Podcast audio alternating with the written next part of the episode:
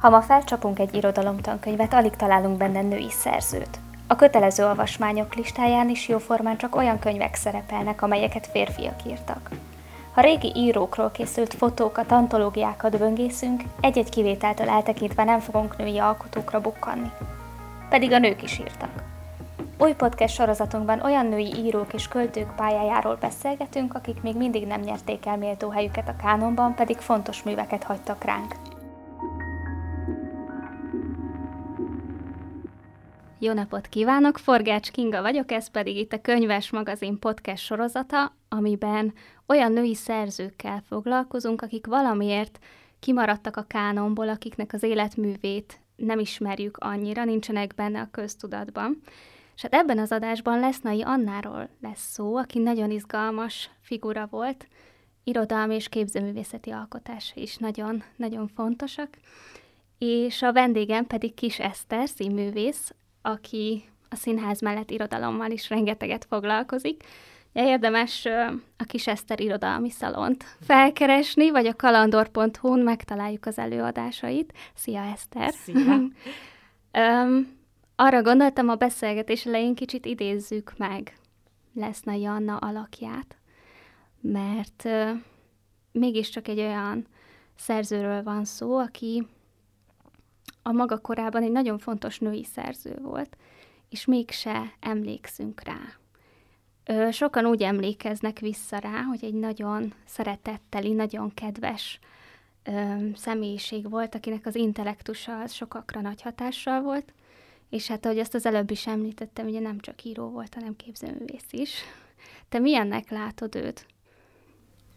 Hát az biztos, hogy egy nagyon komplex személyiség volt Lesznai Anna, Ugye 81 évet élt, tehát igen hosszú élete volt, és történelmi korokon át ívelt az ő élete, tényleg olyan 80, 1885-ben született, tehát mind a két világháborút megélte, és az igazi békeidőben is volt része, hiszen ott gyökerezik az egész élete, a gyerekkora oda köthető még ebbe a nagyon klassz művészettel és mindenféle gazdasági jóléttel kecsegtető kis rövid szakaszba, és utána, minthogyha megőrizte volna végig ezt az ott megszerzett, gyerekkorban megszerzett békét és nagyon, nagyon fontos harmóniát, és ezt tovább vitte egész életén át. És valóban akárhány kép van róla, rengeteg fotó készült róla, azon mindegy ilyen nagyon bölcs, kedves arcú, olyan igazi tyúkanyó típusú nő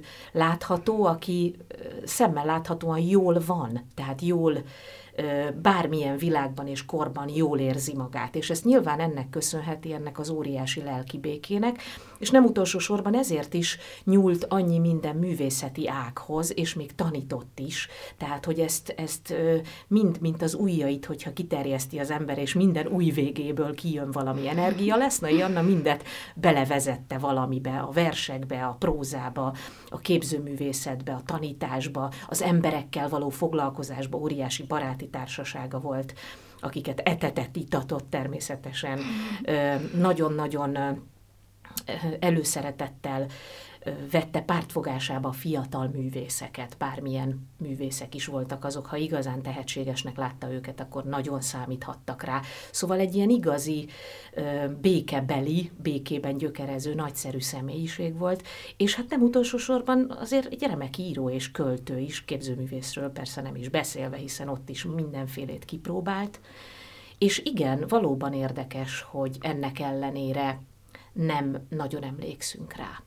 Tehát ez egy furcsa ellentmondás ebben az életben és pályában. Beszéljünk akkor kicsit erről a gyerekkorról, ami őt Kurt VS-hez kötötte, és ami aztán annyira sok időn át meghatározta az ő pályáját, a képzőművészeti alkotásait, meg az irodalmi alkotásait is. Meg az, az egész szellemi közeg, amiben felnevelkedett. Így van. Igazából, hogyha a Leszna Janna nevét meghallom, rögtön az jut eszembe, hogy Kert, mert hogy ugye a kezdetben volt a Kert című óriási regénye az, ami a fő munkája, és miután megírta és megjelent, nem sokára meg is halt, tehát tényleg ő is ezt tartotta az élete befejező periódusának, és a másik szó, ami eszembe jut róla túl a képzőművészeti alkotásokon, virágokon, az a mese.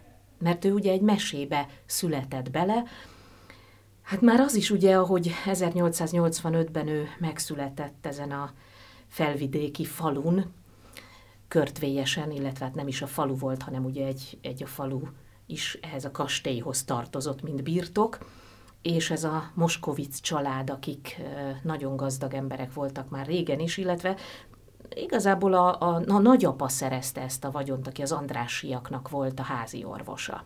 És ez is furcsa, ugye ez is visszaköszön majd a lesznai életműben, hogy ez a nagypapa bizony nem csak a betegséget gyógyította, tehát nem azt mondta, hogy a betegséget kell meggyógyítani, hanem az embert, aki beteg kell meggyógyítani, tehát meg kell nézni egy kicsit vajákos módon, egy kicsit természetfeletti, uh-huh. ha úgy tetszik módon, hogy mi a beteg abban az emberben, és azt kell onnan kivenni, meggyógyítani.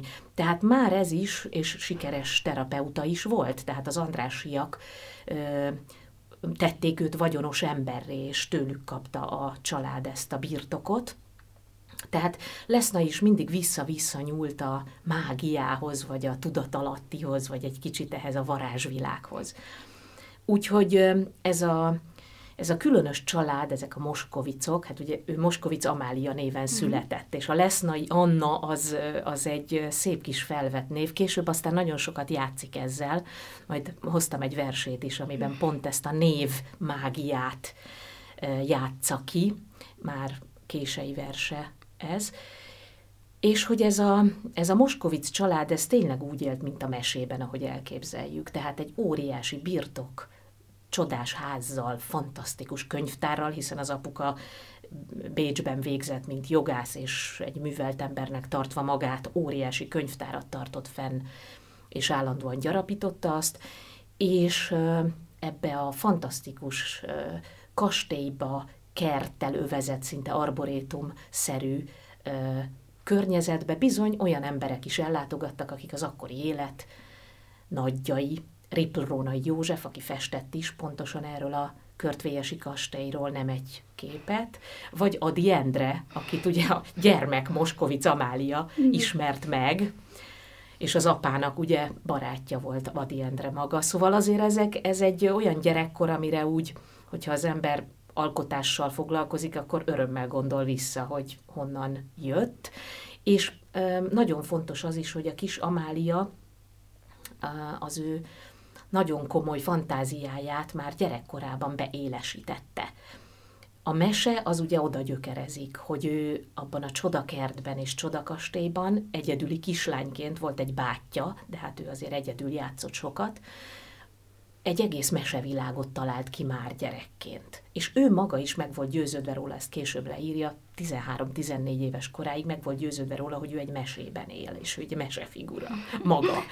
Szóval, hogy ez, ez, ez ilyen gyerekkori indulás után, meg hogy valaki látja ott festeni Rébrónai Józsefet, hát nyilván adott, hogy, hogy ő is hozzányúl ezekhez a kifejezési módokhoz, és igen, hát a tanulás is, hogy ugye egy, egy gazdag lánygyerek a 19. század végén nem gondolhatott arra, hogy majd ő egyetemre megy, meg ilyen-olyan foglalkozást választ magának, hanem igen, a művészetben tud kiteljesedni, vagy a családban. Mm és milyen furcsa, hogy férhez is megy 17 évesen. Nagyon Gyakorlatilag hamar. az első férfiba, aki őt nőnek nézi, és rögtön szül is neki egy gyereket. Tehát úgy lesz anya, hogy még maga is gyerek. De a korabeli nőkhöz képest egyébként azért ő több képzést kapott, nem? Tehát igen, a nevelőnők, akik foglalkoztak vele. Persze, hát megtanult több nyelven, ugye angolul, németül, franciául alapvetően megtanult, de mindig mondja, és ezt ki is hangsúlyozta, hogy a magyar az ő igazi anyanyelve, és érdekes, nekem is tetszik ez a gondolatmenet, ahogy azt mondja, hogy ahhoz, hogy más nyelven beszéljek, a gondolkodásomat kell megváltoztatni. Tehát nem, nem lehet ugyanolyan jól beszélni több nyelven. Magam is több nyelven beszélek, és alá írom ezt, hogy, hogy teljesen másképp kell akkor gondolkodnom, és egy más logikát kell előszednem, amikor jól ki akarom fejezni magam azon az idegen nyelven. Igen, de ez a közeg, amiben ő felnőtt, ez nagyon inspiráló lehetett, meg a, azok a könyvek, amiket a kezébe adtak. Ugye Igen. A, a szülei, meg a környezete. Tehát ezt lehet tudni, hogy Petőfit, Berzsenyét, Puskint olvasott, már tíz évesen volt, voltak versei, kis füzetnyi verse. Igen. És ne felejtsd el azt sem, hogy ugye az édesanyja hímezéssel is foglalkozott, és jöttek hozzájuk mindenféle idénymunkások a földekre. Például mondjuk ő maga említi, mezőkövesdről jött egy nagy csapat idénymunkás, aratásra vagy gyümölcsszedésre, és azok a hölgyek, akik jöttek velük, azok hozták a hímzéseiket is. És a kis Lesznai Anna ott látta, illetve akkor még Moskovic Amália, ott látta, hogy miket hímeznek, és hogyan az asszonyok, és tőlük is tanult. Tehát a népi minták és a népművészet, és igazából ez az abstrakció is, hogy ugye ö, ö, belehímeztek valamit a, a kendőbe, vagy abba a szép ruhaajba, és ő abba belelátott valamilyen motivumot. Erre az asszonyok mondták neki, hogy ja nem, hát ez egy kutya. És akkor azt látta, hogy hogy, hogy kutya, akkor megmagyarázták neki, hogy így lesz ebből a motivumból kutya. És akkor már rögtön ő is kitalált mindenféle abstrakt, hímzett motivumokat, és el is nevezte az asszonyok nagy derültségére ennek vagy annak, mert ők például teljesen mást láttak uh-huh. bele, mint a kis Amália. Tehát innen is datálódik azért egy gyereklánynak, hogyha egy ilyen erős hatás éri kintről, ami megmozgatja a fantáziáját, az megmarad, hát meg is maradt élete végéig ezek a csodálatos hímzések elkísérték őt.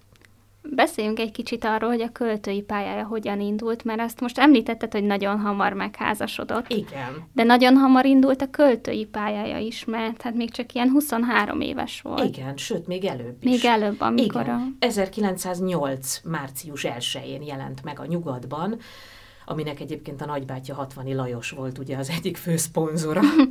Rögtön hét verse. Tehát egy micsoda indulás egy 20 éves gyereklánynak szinte, hogy rögtön hét versel indít a nyugatban. Meg ezek, az a nyugat első száma volt Bizony, talán ráadásul. Igen, igen, igen, és, és ez egy, hát szóval sok, sokféle stílust forrasztott egybe Lesznai Anna ebbe a, ebbe a vers csokorba. Hát ugye ő akkor már volt Párizsban is, tehát egy olyan, olyan különös hatással jött haza, ami a magyar irodalomban akkor még nagyon új volt, tehát új hangokat, új szavakat, új színeket kezdett el behozni a, a magyar költészetbe.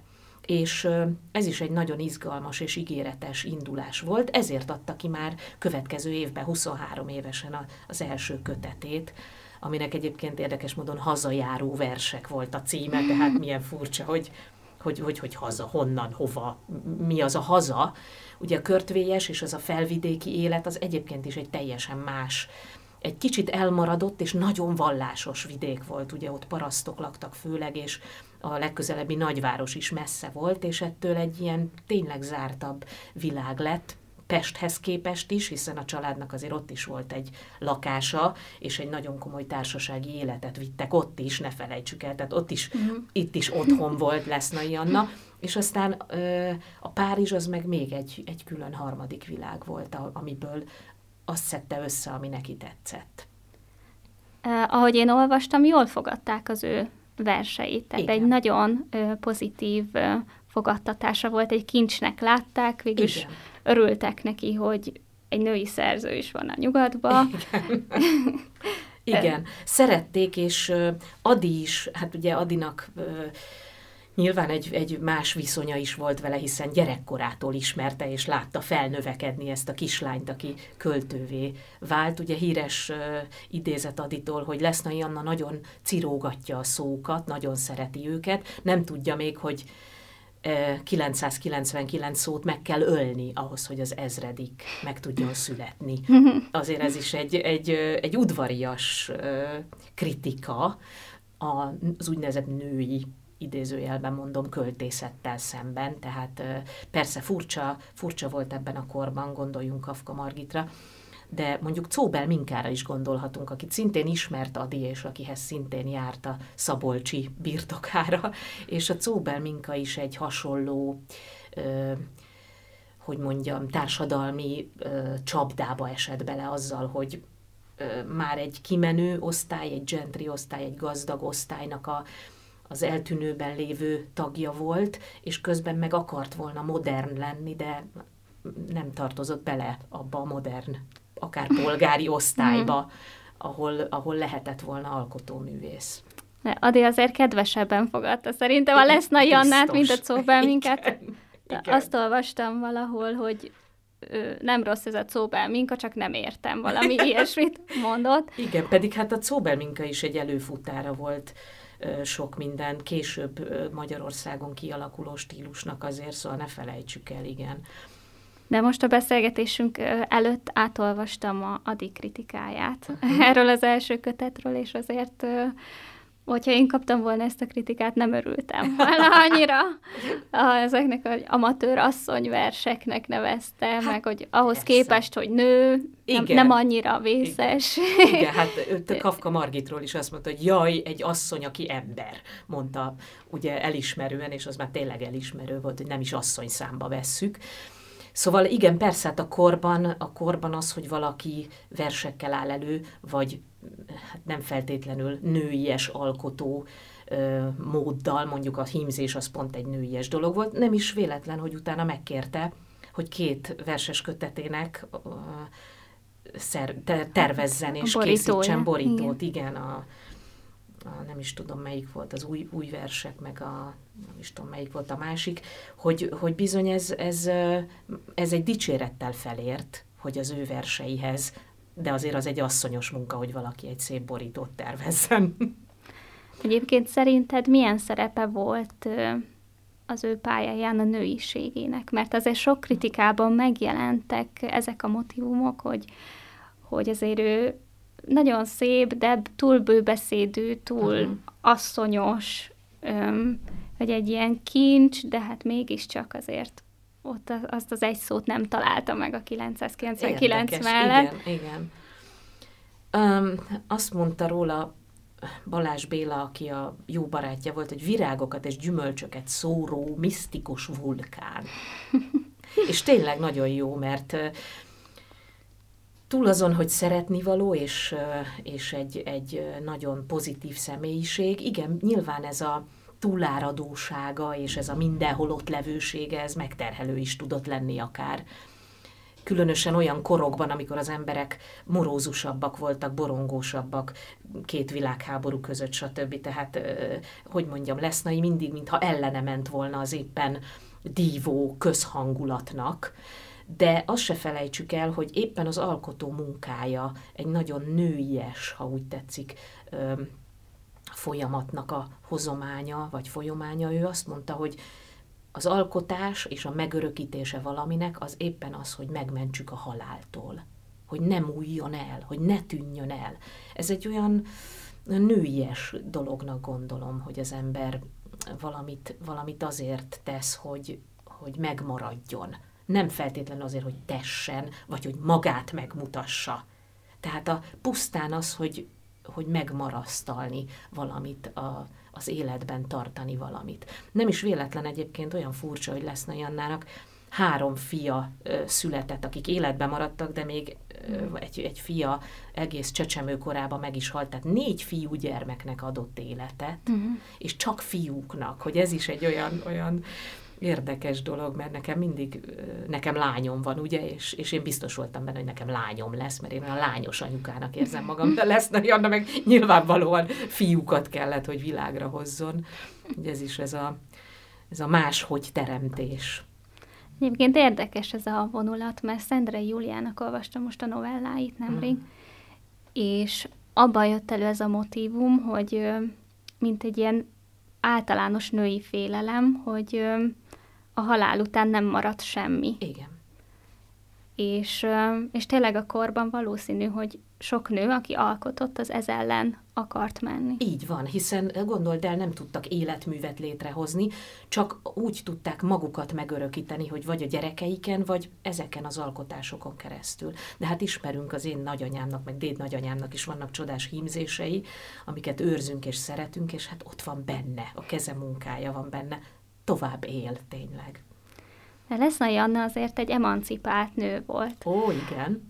Ez is érdekes, ugye három házassága volt, az, az már alapból felhívja Igen. a figyelmet magára, hogy itt Igen. egy, Egy olyan nővel van dolgunk, aki nem a normák szerint élt Igen. feltétlenül. És a második férje, Jászi Oszkár, ő idősebb volt nála, míg a harmadik férje, Gergely Tibor, meg 15 évvel fiatalabb. Tehát az meg egy, még egy jó kis adalék, hogy azért idősödő, közép-középkorú asszonyként egy 15 évvel fiatalabb férjet választ magának. Az, az, az, egy, az egy elég jó példa ma is.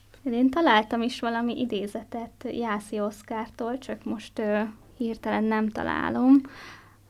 Ö, hihetetlenül okos és mélyrelátó ember, nem csoda, ha annyi ész és karakter mellett a rendes és kedvelt nő típusától oly elütő. rendes és kedvelt nő. Igen, aki otthon ül és kiszolgál és, és háttérországot biztosít. Na hát a Lesznai Anna nem ilyen volt, ez nyilvánvaló.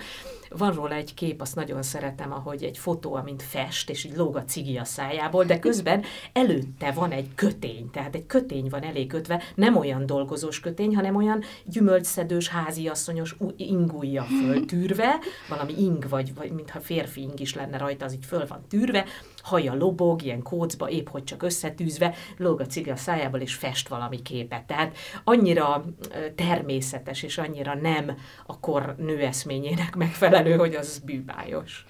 Egyébként Lesznai Anna, ö, erre is van egy idézetem, azt mondta, hogy egész életemben nem akartam mást, mint nem férfi művészetet adni az asszony ne akarjon jobbat csinálni, hanem mást. Ez pontosan, ez nagyon, ezt én is imádom ezt a mű, ezt. Ez pont arra, pont egy adira reflektál. Igen, pont arra, hogy bocsánat, mi nők, ha úgy tetszik, ilyet csinálunk. Bocsánat, igen, nem hozzátok akarunk felemelkedni, kedves Adi Endre, hanem egy másfajta dolgot akarunk alkotni, és, és erre is nyitottnak kéne lenni talán. Igen, igen, jó, de ezt már később mondta. Igen. Te egyébként milyennek látod az ő verseit? Mert ez egy nagyon különleges uh-huh. világ, ez nem hasonlítható. Talán Cóbelminkához egyébként kicsit tudom kapcsolni. Kicsit, de a Cóbelé ö, sötétebb, a Lesznaié világosabb és, és ö, színesebb, fényesebb. Ő mindig is ö, ezt, ezt a kertmotívumot bármibe ö, kapott bármilyen beszélgetésbe, vagy bármiről írt, valahogy ez a kert, meg a növények, meg a természet, ez rögtön előkerül. És nagyon szerettem, hogy ilyen, igen, ez a gyökér, tehát a, a földhöz való gyökerezés, jól lehet pont ő maga mond ennek ellent a Meluzina, egyik Meluzina versében, de hát erről majd még beszéljünk, mert nagyon izgalmas ez a Meluzina karakter. Szóval azért vannak olyan versei, amik, amik nagyon nagyon modernek. Hadd had hozzak már egy verset pont a Párizsról, az Őszi vállás című verse. Nagy idegen Párizs, életed nedvével hadd teljék el lényem minden egyes íze. Ujjaimba szálljon tapintásod kéje, szemembe a napod, s tömegednek színe, zsongásod fülembe. Annál jobban halljam odahaza alvó napjainknak csendjét puha tapintású bázsit suhogását, kasza után hulló kalászoknak rendjét. Annál jobban lássam, hogy az almafákon piros kerek napok himbálóznak lomhán.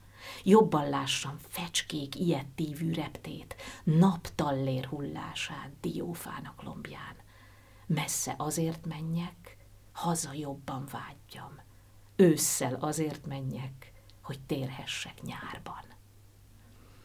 Szóval ez is milyen dallamos, zengő, szép szavakat használó és gyönyörű hasonlatokkal operáló vers, és hát mi a lényege az, hogy haza-haza, hazatérni Párizsból. Nem egy Párizst dicsőítő vers, hanem igen, az első néhány sor az, és azt miért is szeretem azt, ezt látni, hogy aztán másképp lássam az otthoni látnivalókat ahhoz képest aztán jól elkerült emigrációba, meg Igen. elveszítette azért a körtvélyest is. Igen. Hát ez a körtvélyesi mm, elvesztés, ez, ez, ez rettenetes lehetett, hogy gyakorlatilag egy másik országhoz került ez a birtok, és aztán miután ő Bécsbe emigrál, és 11 évig ott él, nem is akármilyen társasággal körítve, hiszen tényleg a magyar szellemi élet színe java ott volt, ha csak rövid időre is. De ez a bécsi társaság, ez, ez, ez is addig tartotta őt ott, amíg ott voltak. És aztán miután elkezdtek hazaszállingózni az emberek, és elszállingózni máshova, már ő sem érezte magát éppen új férje Gergely Tibor oldalán ott otthon, és, és aztán mégis hazajönnek, de ne felejtsd el, hogy ugye Bécsből is ment nyáron vissza Körtvélyesre, mindig. Tehát Bécsből a másik haza, nem is Magyarországra már, de ment vissza nyaranta, és aztán igen, ez az Amerika pedig, ami majdnem 30 év amerikai távollét, és New Yorkban is hal meg aztán, és, és Körtvélyesre aztán soha többé nem tért vissza, és jól is tette szerintem, mert nem lett volna jó szembesülni. Aztán már, hogy mi lett azzal a kastélyjal és az egész mostani vidékkel. Ott most nem látszik semmi ebből. Mm. Tehát ebből a kastélyból se átalakították, valami kultúrház lett, de beépítették, átépítették, a park eltűnt. Szóval fel se lehet ismerni igazából azt a régi-régi édenkertet, ami ott volt. Hát még az a szerencsénk, hogy megőrizte nekünk. Igen, igen. És, és én szerintem ez a kezdetben volt a kert, ha valaki kézbe kapja, és azt látja, hogy te jó Isten, ez, ez 1800 oldal. Ez ugye a nagy regénye, az a utolsó, amit hosszú-hosszú éveken át írt. Bécsben, pont a bécsi emigráció alatt kezdte el a naplóiban emlegetni, hogy nagyon jó lenne, miért, hogy a pusztulástól megmentse. Hogy ezt nem csak, nem csak a helyet magát, hanem, hanem a figurákat is. Az apja figuráját, a családját, az egész rokonságát, mindenkit, aki ott járt. Ugye például Kafka Margit is bele van írva Leona képében, Leona nevével, de hogy ezt az egész kort ö, megelevenítse és, és marasztalja még egy kicsit velünk. Szerintem azért is olyan izgalmas olvasni, mert ö, nagyon szeretek ilyen letűnt korokról igazi és értő emlékezést olvasni, és ezt, ez biztos, hogy az. Szóval, hogy lesz a Jannát is magát itt tartjuk velünk még, hogyha ezt a művét elolvassuk, és szerintem aki belevág ennek az elolvasásába, az nem fog csalódni a végén. Még beszéljünk picit a meséről. Jó. Mert hogy kicsit később jött számára a meseírás. Igen. De versekkel indult a pályája, viszont aztán világossá vált számára, hogy ez az ő műfaja. Igen. A mese pedig gyerekkorától kíséri őt, ugye a mesélés, a meseolvasás, ő maga is, amikor elkezd mesét írni, valóban először kezdett el a hímzéssel, a képzőművészettel, a festészettel foglalkozni, utána jöttek a versek, és legutoljára 1913-ban adta ki az első meséskönyvét, ugye a Kis Pillangó utazása Lesznán, ez a, ez a Leszna a, a szomszédos falu volt, és Liszkaként jelenik meg a regényben, és olyan érdekes, hogy, hogy a mese pedig, minthogyha a leg otthonosabban ebben érezte volna magát, és ezért nyúlt volna legkésőbb ehhez, hogy már mindent megpróbáljon és kiteljesedjen, és csak azután nyúljon hozzá. Pedig ez a mese, ez, ez az egész lesznai annaságnak, és ennek a mágiának, ennek a, az életen túli furcsa dolgoknak, a természetnek, mint ö, önálló lénynek, ö, az energiák kezelésének egy ugyanolyan megnyilvánulása, ami egész életében megvolt, és amiért talán szerették is az emberek.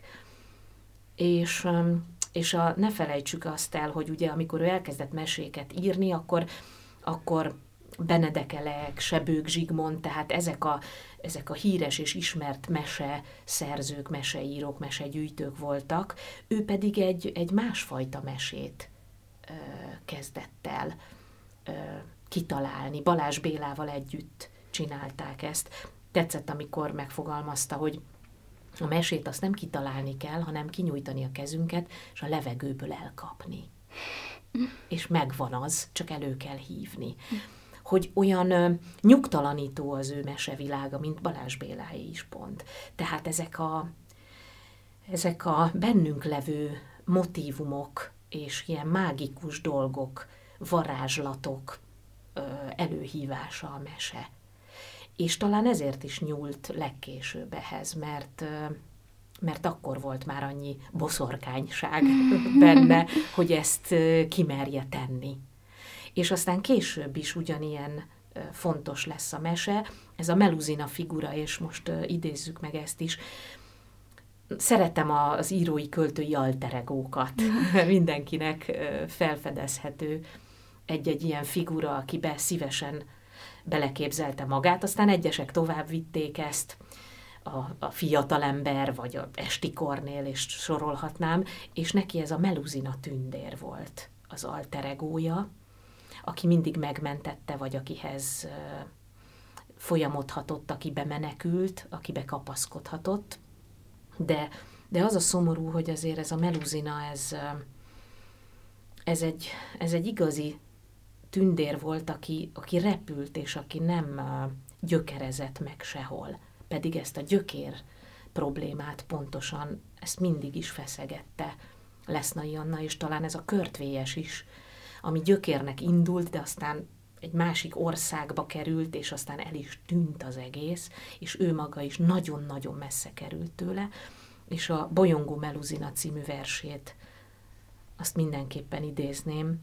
Jaj, Meluzina, nincs térés zsongó magányba. Halk csendem alvó sövényén lepattan a vágy. Keresőt nem köt kemény gyökér a földhöz. Nincs hazatérés. Szóval, hogy mégiscsak a gyökér kereső és a gyökereket növeszteni vágyó, az meg kellett, hogy állapítsa élete végén, hogy nincs gyökérzete. Igen, ez nagyon nehéz az emigrációban. Igen. Úgyhogy ezért is olyan komplex ez a lesznai életmű, hogy minden adott hozzá, ami Lesznai Annát egy, egy nagyszerű magyar művészé tehette volna. Írták róla, hogyha, hogyha ő Franciaországban angol vagy német nyelvterületen alkot, akkor világsztár lett volna. De, de pont egy olyan történelmi szituációba, egy olyan társadalmi rendbe született bele, amitől látod, most mégis úgy kell beszélnünk róla, mint ismeretlen nagy művészünkről. Igen, pont itt emlegettük a beszélgetés elején, hogy ugye ő a nyugatnak egy meghatározó alakja volt. Így van. A sokat publikált már az első számba is ö, ott voltak a versei, de összesen 99 publikációja volt, ami azért nem kevés női szerzőként. Nagyon jó, az sok. És hát ő magát is nyugatosnak tartotta, de ennek ellenére, hogyha fellapozzuk az irodalomtankönyvet, vagy felmegyünk az internetre, és megnézzük, hogy a nyugat első nemzedéke, Nincs akkor benne. nem találjuk ott a nevét. Okay. És hát én azért örülök nagyon, hogy most beszélgettünk róla, mert talán most akkor őt is bele tudjuk venni ezáltal ebbe a körbe, hova tartozott egyébként. Igen, és nagyon-nagyon fontos lenne tényleg emlékezni róla, és nem csak mint versíróról, nyugatosként, hanem mint képzőművészről is, aki a nyolcak tiszteletbeli tagja volt, ennek a fantasztikus festő képzőművész csoportnak a tiszteletbeli tagja lenni nőként, és képzőművészként az, az szerintem óriási dolog volt, szóval erre is emlékezzünk, és, és igen, hát a regénye, szóval ez, ami a végén letette az asztalra mégiscsak ezt az összefoglaló regényt.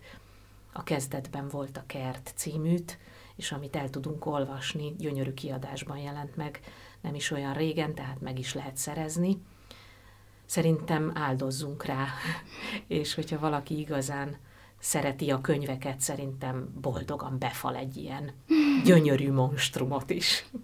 Nagyon köszönöm, hogy itt voltál velem. Köszönöm szépen. Beszélgettünk Lesznai Annáról, a hallgatóinknak pedig köszönjük a figyelmet. Viszont hallásra!